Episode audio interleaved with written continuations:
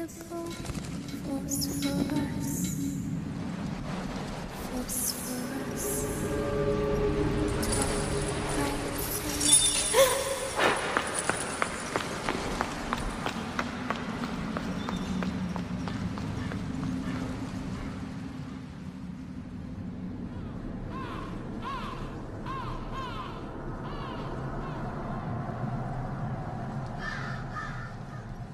Now we speak for ourselves.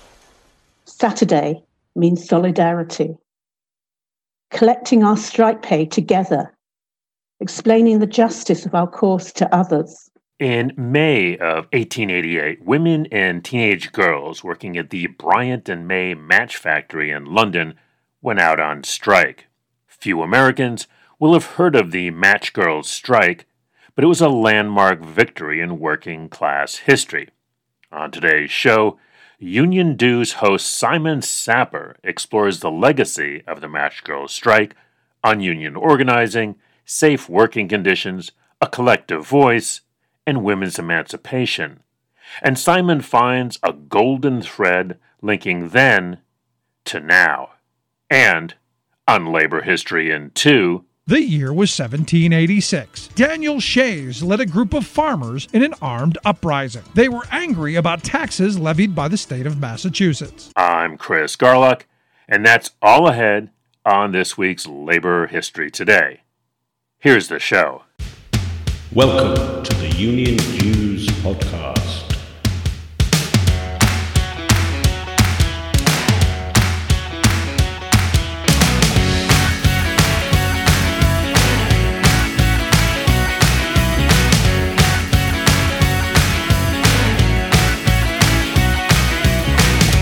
The UK's only all things union podcast, designed for your downloadable digital delight and appreciation.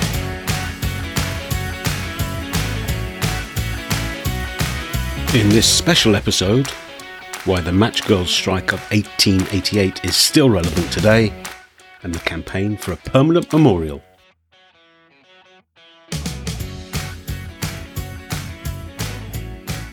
We'll hang old Bryant on a sour apple tree. We'll hang old Bryant on a sour apple tree. We'll hang old Bryant on a sour apple tree as we go marching in.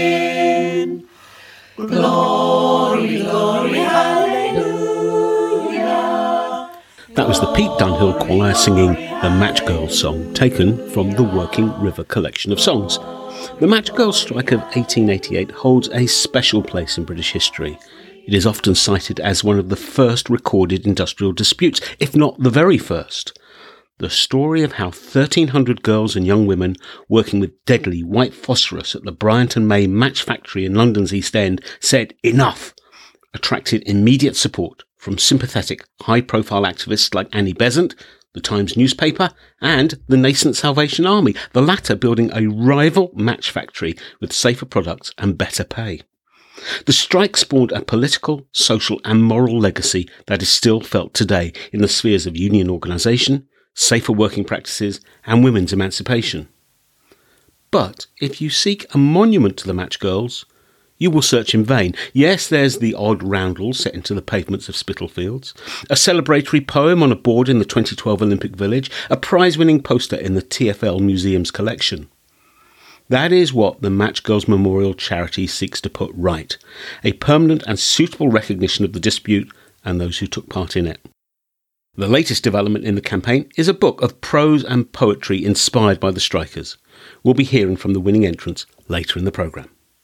First, here's Samantha Johnson, chair of the charity, on how she discovered her own family's connection with the strike and how that led to the campaign for a lasting memorial. As we go. Sam, your great grandmother was very influential in the Match Girl strike, Sarah, Sarah Chapman. But how did you even find out that she was involved at all? So it was very strange. I mean, very, very late on, in fact, only the end of 2016 that I found out by complete accident. So I've been doing some other family history and uh, I'd been urged by other family members to investigate the uh, the male line of, of my father's family, and so I just basically typed into Google uh, Sarah Chapman and Charles Henry Dearman, who was my great grandfather. He was the one I was interested in, and then up pops this forum on ancestry.com that that where um, a lady called Anna Robinson was appealing for information about Sarah Chapman because she had been a, a match girl in the famous 1888 strike. Wow. So this is I know this is what I was faced with, and, and of course I, I, checked some of the other details that she gave, and you know they spoke about Sarah's Sarah and Charles's daughter, and that she lived in Bushy and all of these things, and I thought this is my family, this is the, these are my great grandparents, and it was just it was a, a real moment of revelation, and yeah, I remember actually I was working that day. It was a Monday morning, and I, I basically told Graham we were so excited. I think we spent the whole day googling instead of doing it. it's been um, nothing short of a roller coaster, coaster ride ever since, really, because um, you know we've got more and more into finding out about the story and what Sarah did. So yeah, it's been a fantastic journey.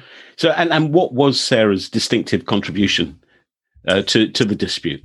so I mean, she she was, you know, obviously one of the, you know, the fourteen hundred girls and women that went out on the strike. But she joined the strike committee, um, and we believe that she was one of the three who went in to speak to Annie Besant the day after they went out on strike. And then also because she was on the strike committee, she would have been involved in various activities they did, you know, speaking in public. They went to Parliament to meet MPs, and she would have been in the thick of that afterwards they after they won the strike they formed a, a union committee and sarah was elected to be on that um, but i think the, the one thing that makes her stand out from from the others is that she was the first one to be chosen to represent them at the TUC mm. later that year. You know, I think I think during the strike she was, you know, she was one of a number of them that were kind of, you know, leading the, the kind of call for change, etc. And speaking to the prominent people of the time in the newspapers and the MPs and Annie and her colleagues in the Fabian Society, etc. But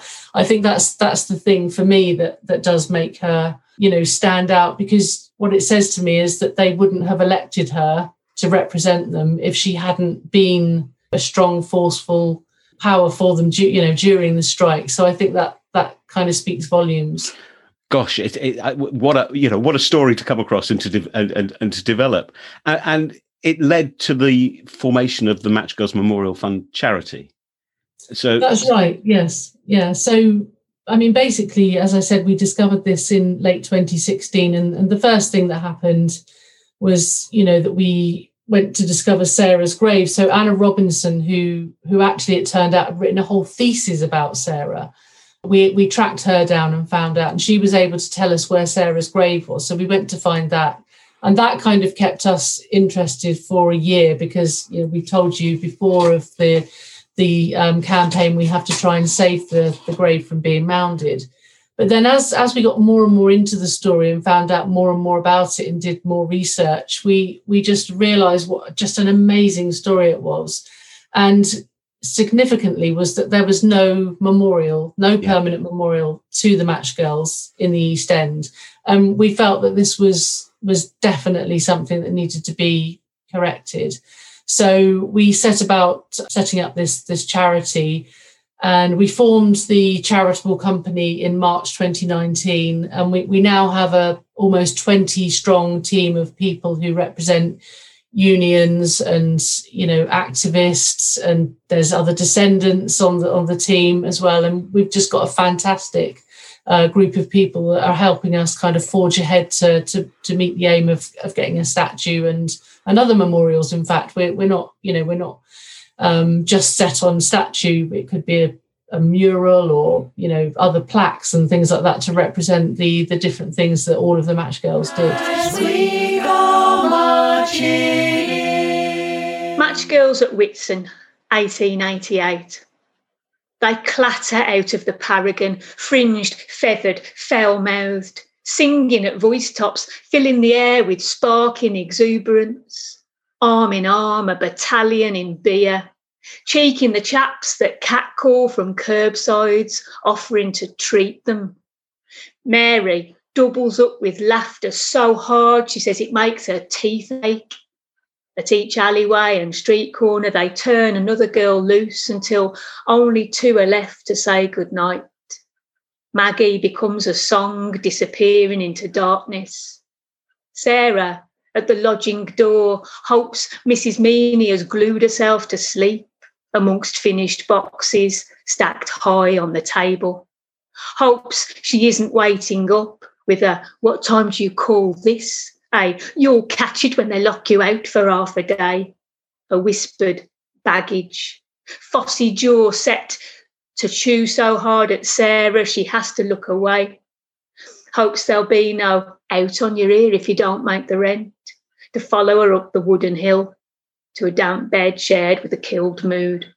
To work rosary beads through her fingers. Pray for change. Wake in the night with a start to see her work things glowing away on the chair like an omen or a visitation. That was Sam Johnson, chair of the Match Girls Memorial Charity, followed by Emma Purcell's, reading her poem Match Girls at Whitsun, 1888. The legacy of the strike in terms of drama and music is comprehensive and varied. Graham Johnson probably knows more about this than anyone, so it was great to chat to him to get an overview of a crowded space. He'll be followed by Debbie Rolls reading Saturday Night. The Match Girls were, were clearly important to their families and their, their, their, their, descendants. But there's a wider resonance, a wider connectivity between the Match Girls and the, and the dispute, and lots of other things as well. Uh, well, the, the, connectivity is in, in, in how they all suffered from uh, working in the factories and in home. The factory that uh, we're talking about, Bryant and May, was set up in 1861. And by then, uh, phosphorus had been discovered and was being used in, in creating matches in the UK, a chap called John Walker is credited with producing the first friction matches, but he didn't use phosphorus. And phosphorus came in, it was invented, uh, or the phosphorus match was invented around about 1830 uh, by a Frenchman called Charles Sauria. And so matches started being produced using this white phosphorus. And um, by 1938 or thereabout, 38, the 40s, uh, cases of necrosis were being uh, discussed. Now, in, in, necrosis meant that uh, the, these workers using uh, the, the, phosphorus compounds were absorbing it because, of course, they, they, they stayed at their workstations for food and all the rest of it, and all day. And the people working at home would have had phosphorus around as well. The, the manifestation of it was uh, problems with their jaws, usually eventually teeth dropped out and, and bones began to dismantle and, and people actually literally could lose their jaws. And, and this is known as phossy jaw. This is the word that you will, um, you will come across. So there, there were loads of cases of these. Uh, it wasn't the only danger. Children would be, little kids would suck on matches and they, they would die there's reported cases of kids dying just through t- sucking on matches. Um, and by 1852, Dickens was reporting cases in his newsletter. And so there, was a there was a lot of problems arising from the use of this so-called white phosphorus. By uh, 1860 in London, there were reportedly 29 small factories producing matches, and these were like small industries, no no control over conditions whatsoever. And, and then in 1861, the Bryant and May factory opened. They, they took over um, an old candle factory and crinoline factory in Fairfield Road. So uh, the phossy jaw was a problem. Numerous cases were reported. Even in uh, in the 90s, uh, they were still producing, I've got a figure here of something like 36,000 million matches, all using this so called white phosphorus. Wow. And, wow. and so uh, the problems were everywhere. But it, but it didn't. The production process didn't have to be quite so dangerous, did they? Because the Salvation Army set up an alternative match factory, I, I believe. Yes, um, red phosphorus uh, was was uh, invented, which was safer, uh, but more expensive, difficult to actually produce, and much more expensive. And so, despite the fact that this was available, um, many factories, including uh, and May, continued using the white phosphorus.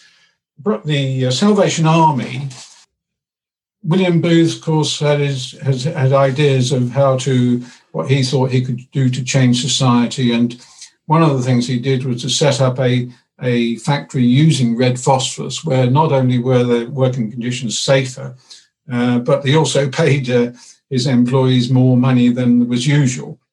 This was set up in 1891, uh, ironically, only about half a mile from the Bryant and May factory they went into production and it was called the Lights in Darkest England, their products. Unfortunately, um, they, they eventually went out of business um, some 10 years later it, because of the costs involved, but they had made a huge impact. And, uh, and eventually, uh, um, by 1906, there was a thing called the Berne Convention in Europe when European countries came together to try to see what, what they could do about the use of white phosphorus. European companies signed up saying they wouldn't use it, but the UK didn't. And I've yet to identify exactly why the UK wouldn't sign up to it. Uh, but eventually, um, the, the, UK industry uh, was controlled by an act which banned white phosphorus, and that didn't come in until 1908. But even then, the companies were given two years to to get away from white phosphorus. So it wasn't it wasn't actually illegal to use white phosphorus until after 1910. Gosh, gosh. So so so 20 over 20 years after the Match Girls strike. Yes. My my goodness. Yeah. My goodness. Yeah. And and of course, but the Match Girls strike, as well as eventually leading to the banning of white of white phosphorus, uh, has has spawned many there's much interest and respect and admiration, which expresses itself in in all sorts of in all sorts of artistic endeavors, doesn't it? I mean, the, the, the impact the, the strike had uh, culturally, shall we say, manifested itself first of all in uh, 1939-40 uh, when Robert Mitchell wrote a play um, in, in, 1940 called The Match Girls, and, and this this went around the country in because he was with the Unity Theatre in London, and there were branches of the Unity Theatre Unity Theatre throughout the country. So. Uh, this went around the country, and it even went. Um, I, have got records of it being in Australia in 1945 in Sydney. It was a bit of a. It was a tragedy, uh, in the much as much as the heroine dies in the end. But it wasn't until the middle 50s that we, we began to see what we know, most people know today, which are musicals about the Match Girls. And uh, this was uh, again put together by Bill Owen and Tony Russell, who wrote the lyrics. And um, this this this play, this this musical, eventually made it into the East End, into the sorry, into the West End uh, in 1966. But at the same time, there was another play, another musical in the in the West End called Strike a Light, and this was by a lady called Joyce Adcock, and she started her life working in the Leeds Arts Centre. And her play had gone around Glasgow and other places, and eventually, her sorry, her musical had gone to Glasgow and eventually ended up in the Piccadilly Theatre in the East End, in the West End. I've got so used to saying East End, I can't say it in the West End uh, in uh, 1966. And the interesting thing about uh, her play, particularly, is that um, all the other plays, they with the Match Girls, they use a first name only. In in Strike a Light with Joyce Adcock, she actually her lead character is Sarah Chapman. so that's the uh, the story of the plays. Um, music, uh, Match Girls have influenced music in as much as um, uh, even today you can find um, um, recordings people have made of, um, uh, you know, there's the Battle Hymn of the Republic, John Brown's Body Lies a in the Grave. Well, the Match Girls are known to marching along the, the, the East End singing, they, they'll hang old Bryant on, on the old apple tree to that, that, that very same tune.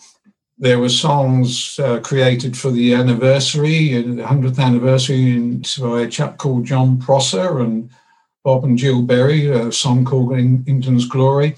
And more recently, uh, Matt Hill at the People's History Museum in, in uh, Manchester has uh, recorded songs about the Match Girls. But I suppose the most common thing that people will probably know of is a piece of music called Spark Catchers, written by a young composer called Hannah Kendall. And uh, her, she, she had uh, her first performance at the proms in 2017. And it seems it, it, it seems that the story of the Match Girls is so embedded in uh, across such a wide range of of um, cultural um, uh, ideas, formats, and, and, expressions, and yet there is still no memorial to them. No, no, and, and which is which is like peculiar, isn't it? If it's if it's something that that that for good reason, so many people feel an empathy with in so many different ways. There's just that missing step to yeah. commemorate their role in our in our history. Yeah, well, we, we hope that the publicity that we're creating will will inspire someone to step forward and say, "Hey, I want to do a film. I want to do this. I want to do that." Saturday night. We put on our armour on a Saturday night. Dress pressed as well as can be, sponged down, then placed between bedstead and mattress. Boots blackened with soot so the scuff marks won't show. But it's our heads that make other heads turn. The heavy earrings that sway when we walk. Hats make a statement. Feathers floating above us in all colours of the rainbow. The dockers might unload goods from faraway places, but we let them know there is nothing more exotic in the East End than us nor anyone more determined. We're not looking for whistles, a glass of gin, or good looking boys. We're here to find support, to tell our story. Tonight, we're speaking to the Trades Council, listing the reasons why we had to strike, how Bryant and May fined us, made work dangerous, refused to listen to our grievances, when Annie Besant exposed their exploitation, they tried to scare us into submission. Now we speak for ourselves. Saturday means solidarity. Collecting our strike pay together, explaining the justice of our course to others. Match girls would dance again on a Saturday night. Today, we are dressed for battle As we go marching. Debbie Rolls reading her composition Saturday Night, preceded by Graham Johnson on the Match Girls' artistic legacy. There is a distinctive resonance of the Match Girls strike to today's politics. I'd argue that Sarah Chapman and her fellow strikers would see similarities with the Me Too and Black Lives Matter movements. Director, writer, and activist Polly Creed and Neil Jameson, who's been described as the first and most experienced modern day community organiser, told me about how the events of 1888 relate to today. Polly, if I could ask you first, what what is the what's the relevance, if you like, the legacy, the, the, the resonance of the Match Girls dispute to kind of youth and community led activism today? I think there's amazing parallels with kind of what what happened then. You know, you saw sort of 13, 14 year old girls. We know, you know, some of uh, the young women were that age who were on the strike committee, um, leading this kind of this, this group out on strike. Um, it has massive kind of parallels with I think what's happening today with the youth climate movement, with kind of other you know feminist movements. Um, and I think there's a real lesson to be learned as well, drawing on the past, in particular, I think kind of socialist um, and union history, and kind of injecting that into the kind of current wave of activism that we're seeing.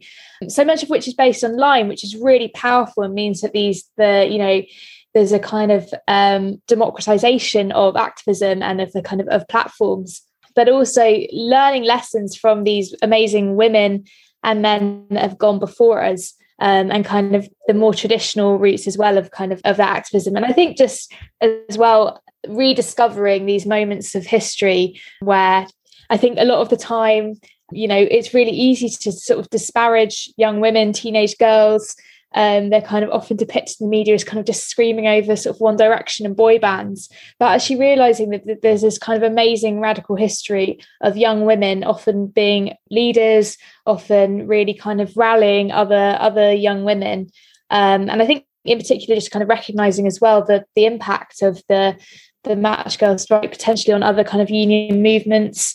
So for, for example the docker strike but also thinking about uh, women's rights in general and just really recognizing that it was it really started with this kind of these working class women many of whom were from migrant backgrounds um, and making sure that it's not we don't just think about you know middle class uh, feminists that were very uh, suffragettes that were very sort of privileged but thinking about people perhaps that are often overlooked I, absolutely, absolutely. And, and you referenced the, uh, the, the dock workers' strike in 1889, the year after Match Girls strike. And, and, Neil, you, the, the, political legacy uh, of the Match Girls. I mean, there is a clear link, isn't there, between what they did and then what the Dockers did, and and subsequent events as well. Yeah, absolutely. Uh, I'm a community organizer and I've spent my time as an organizer trying to teach what other people have said before is that all change comes from the margins. Uh, the Match Girls strike is a classic example of something which was sort of invisible. It wasn't capitalized on by anybody really until, frankly, the Match Girls Memorial came along, uh, which has made it much more popular and up to date. And as Polly says, it's got lots of messages, particularly for young women, uh, about how change takes place. When I came to East London in 1994, I did study the history of East London and wanted to do something which was um, to, and my job was to build an organization of local people to fight for justice and so on. And so I fell upon, because I didn't know the story before, the story of the Match Girls, because I do think that those women were either daughters of, or married to, or partners of the men who then decided the next year that they had to do something. And it's very important to make that distinction that the first industrial strike, as I understand it, was by women and that was called the Match Girl strike. It it happened. A lot of help from other people and so on, but nevertheless, without the courage of those young women, it wouldn't have happened. It then led to the next year. To, you can imagine people talking over the pub and what have you, to saying, "Oh, what's what's your what's your partner doing now? What's your daughter doing?" And and then they would have talked. The men would have talked definitely because uh, the women still played a part in the Docker strike by feeding the men it, for a long time because of course they got no money once they strike in, in 1889. But that is relevant for today. That basically uh, this movement started with women. The Dockers strike started the whole well was cemented the trade union movement itself. The Transport and General Workers Union came out of that, now called Unite, came out as a result of that strike, basically. The Labour Party came out of that. So the sequence of women doing stuff then the men doing stuff, then they're beginning to organize. And then, of course, the Labour Party in um, Keir Hardie, the first Labour MP, was actually elected by an alliance of friendly societies and other groups. It wasn't really, the Labour Party didn't exist until all of that stuff had happened. So very relevant for today, and particularly very relevant to this for the history of most change comes from the margins. It never starts in Parliament. That's what we got completely gaga about. Everything has to happen through Parliament. In reality, change comes from people like those young match girls who said, enough's enough. And, and in terms of the history of the East End, uh, the match girls and, and, the, and the doctor strike also started a process of, of, of transformation. I, I, I understand that, that, that the way in which that part of the capital developed and regarded itself changed. Uh, yes, absolutely. It was it was a combination of bad conditions, of course, by what what seemed to be Bryant and May. I'm a Quaker myself. They were Quakers. But the Quakers led the uh, abolition of slavery stuff. So none of us is perfect, which is very good. But without the Match Girls striking, the Quakers would not have known that they were, or wouldn't maybe not even have cared that they were causing such distress and such physical harm to these young women whose only way of getting any resources was to work there, whatever happened it was also very relevant to this formation of the Salvation Army and this combination of the army then much more radical than they are today, setting up an alternative uh, factory for making match matches that don't poison people. That was a very good action by the, the Radical Salvation Army by William and Catherine Booth. All of those fantastic things happened around about that time, which leave us what we are today.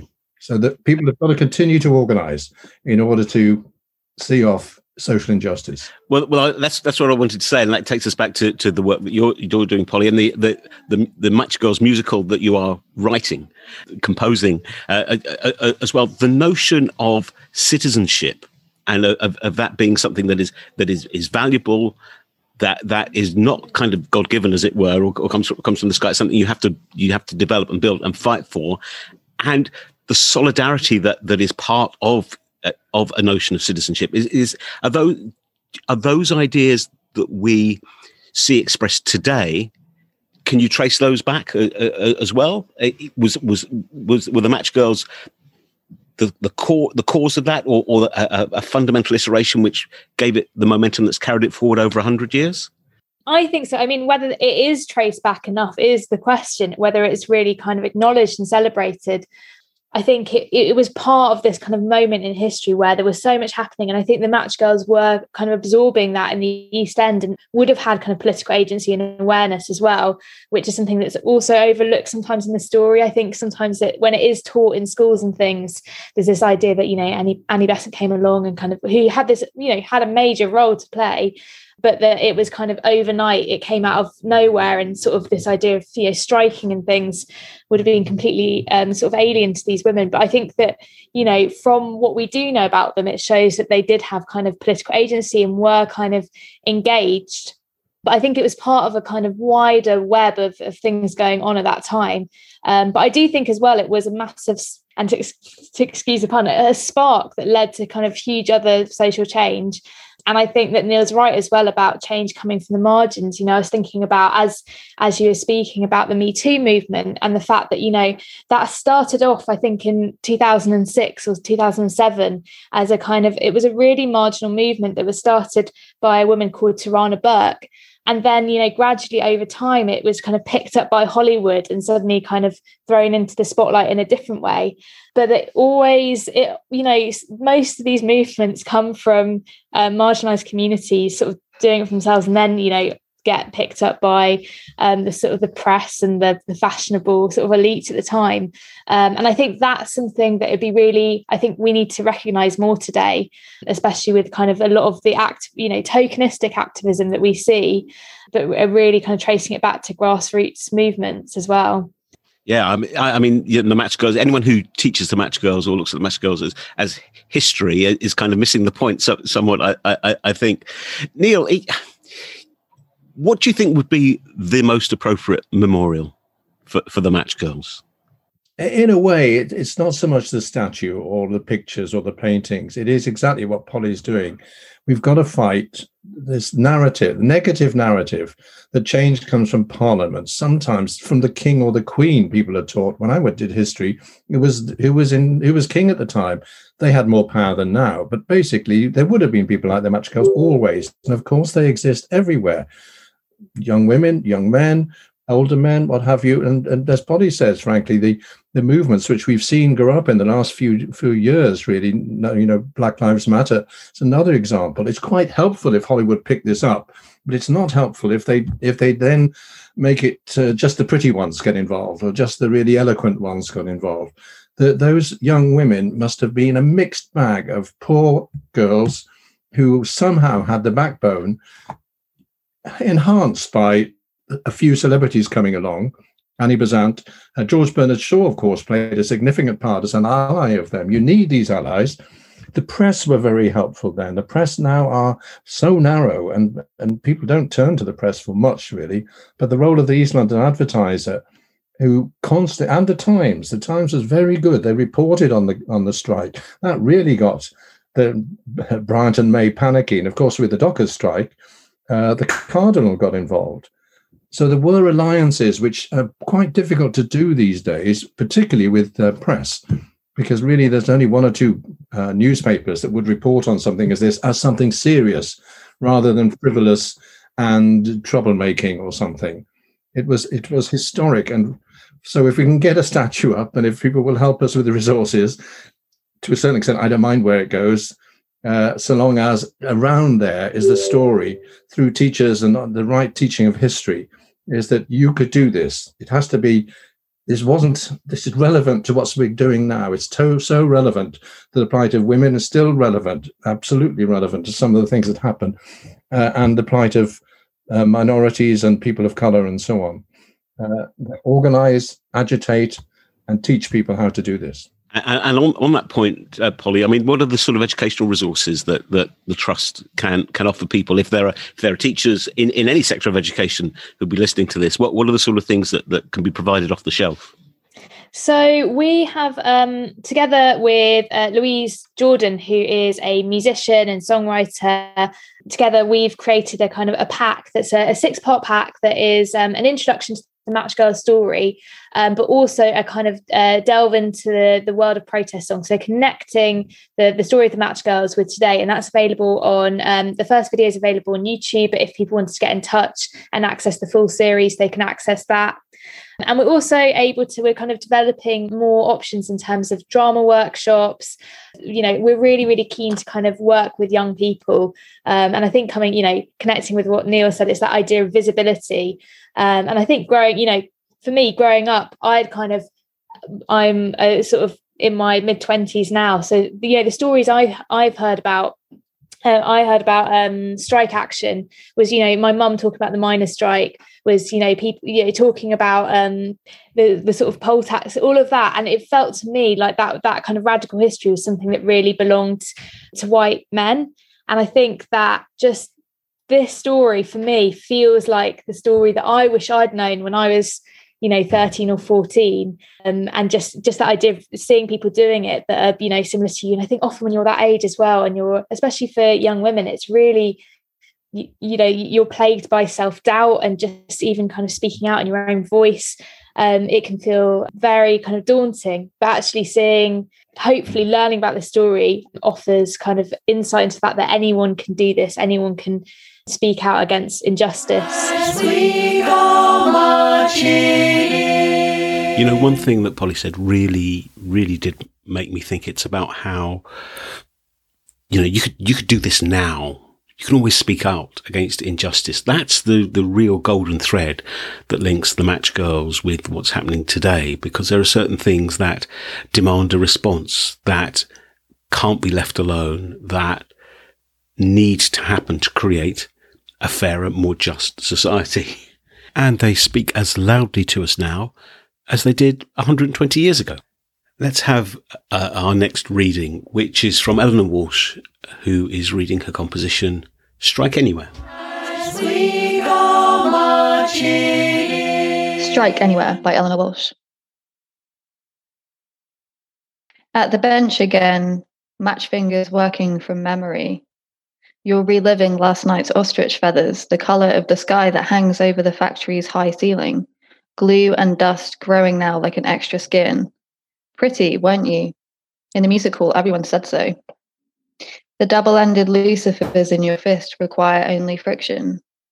Not along the red edge of the box, but anything at all. And you think of this when the other girl has sixpence swiped for a tray that topples from her hands.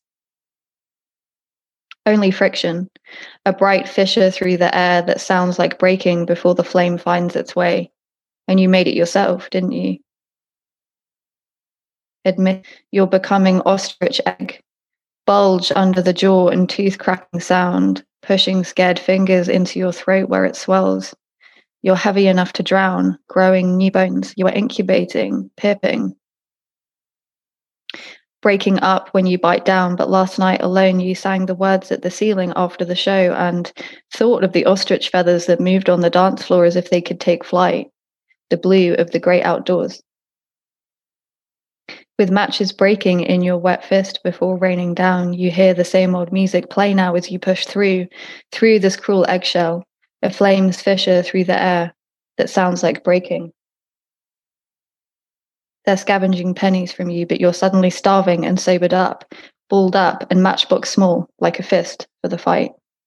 As we go marching. I hope you've enjoyed spending the last half hour or so in the company of the Match Girls. My thanks to Samantha, Graham, Polly, Neil, Emma, Debbie, and Eleanor for making it happen. If you want to find out more about the dispute, the strikers, and the campaign for a permanent memorial, you can visit matchgirls1888.org, from where you can also buy the anthology of poetry and fiction we've had readings from. There's a companion blog for this podcast over on the makesyouthink.com website, giving you all the links, signposting, and background to what we've been discussing, and also to the writers we've heard from. The Working River collection of songs, including the Match Girl song that we've drawn heavily on in, in this episode, is available from gftu.org.uk. It's a great collection of songs, and you might like to look up the Union Dues special episode on the Working River collection available from the podcast platform of your choice. You can contact the show by email to uniondues at makesyouthink.com or tweet us at DuesUnion. Feel free to let us know what you think and suggest other themes for one of our special episodes. The Pete Dunhill Choir will play us out, but first there's time for one last reading Painters by Emma marching. Painters by Emma Purshouse. She stops by the bench, her dog yapping at Bow Churchyard pigeons. She glances at my Tesco Express name badge. Lunch hour read, she asks. I wave my book at her. Yeah. You into art? I'll give up. Yeah. You? Me? She's distracted by council workers arriving. Maybe. A little. You draw? More of a painter. What kind of things? Hands, mostly. Difficult things, hands. She looks at me then, sharp eyes staring straight into mine. You an artist? God no, unless you count arrangement of product onto shelves. Oi! She makes a sudden beeline for the workers. Leave it! The workers ignore her, clean stains from the statue's upturned palm. She looks shaken. Let me buy you a coffee, I say, from across the way. I return, find her sitting on my bench, dog snuffling at her veined hands.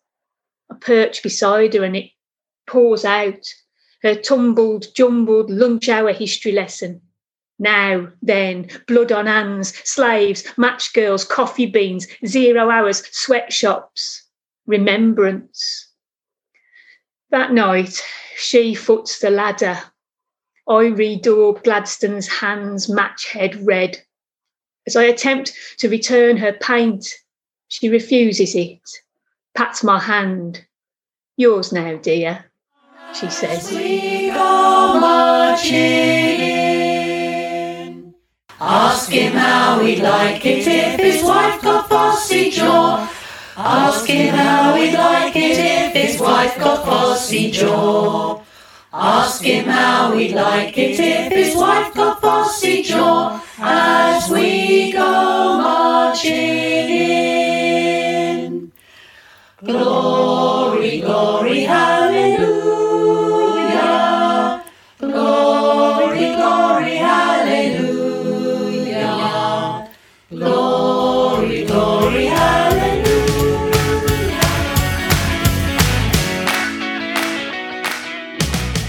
The Union Dues podcast is presented by me, Simon Sapper. It is a Makes You Think production. I'm Rick Smith, and this is Labor History in Two. On this day in labor history, the year was 1786. Daniel Shays led a group of farmers in an armed uprising. They were angry about taxes levied by the state of Massachusetts. Shays had been a captain in the Continental Army during the American Revolutionary War. After the war, an economic downturn hit farmers hard. During the Revolutionary War, many Massachusetts residents had few assets other than their land. After the war, European businesses refused to extend lines of credit to businesses in Massachusetts. The Europeans insisted on payment of goods in hard cash. Massachusetts businesses, in turn, demanded that their own customers pay with hard cash. Rural farmers could not comply. Farmers began to lose their land when they could not meet their debt and tax obligations. To make matters worse, some soldiers were having a hard time collecting their pay for their military service. When the Massachusetts legislature adjourned without considering the many petitions from those seeking relief from the courts issuing foreclosures, many farmers had had enough. Daniel Shays and others began to organize protests against the harsh economic conditions. Daniel Shays and others ended up in court for non payment of debts. That led Shays and the other farmers in the armed uprising. The rebels shut down the courts. In turn, the Massachusetts legislature passed harsh measures to try and quell the protests. They issued a resolution which allowed authorities to keep people in jail without a trial. Eventually, militia forces suppressed the 4,000 rebels. Some protesters were pardoned. A few escaped to nearby states, with two being sentenced to death by hanging. Daniel Shay hid in the Vermont woods until he was later pardoned. Even before the Industrial Revolution that gave rise to labor unions, agricultural workers faced many hardships. And this is another example of them banding together to fight for change. That'll do it for this week's edition of Labor History Today. You can subscribe to LHT on your favorite podcast app, and even better, if you like what you hear, and we hope you do, please like it in your podcast app, pass it along, and leave a review. That really helps folks to find the show. Labor History in 2 is a partnership between the Illinois Labor History Society and The Rick Smith Show, a labor themed radio show out of Pennsylvania. Today's audio included the trailer for The Match Girls, book and lyrics by Bill Owen, music by Tony Russell, performed at the Bernie Grant Art Center in London in July 2012. Labor History Today is produced by the Metro Washington Council's Union City Radio and the Kalmanovitz Initiative for Labor and the Working Poor at Georgetown University. The Labor History Today team includes Ben Blake, Patrick Dixon, Leon Fink, Sherry Lincoln, Joe McCartin, Evan Papp, Jessica Pozak, and Alan Weirdak. For Labor History Today, this has been Chris Garlock. Thanks for listening. Keep making history and see you next time.